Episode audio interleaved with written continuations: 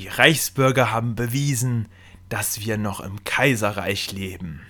Und das darf nicht sein. Wir müssen für die Demokratie kämpfen und das Kaiserreich stürzen und eine demokratische Grundordnung einführen.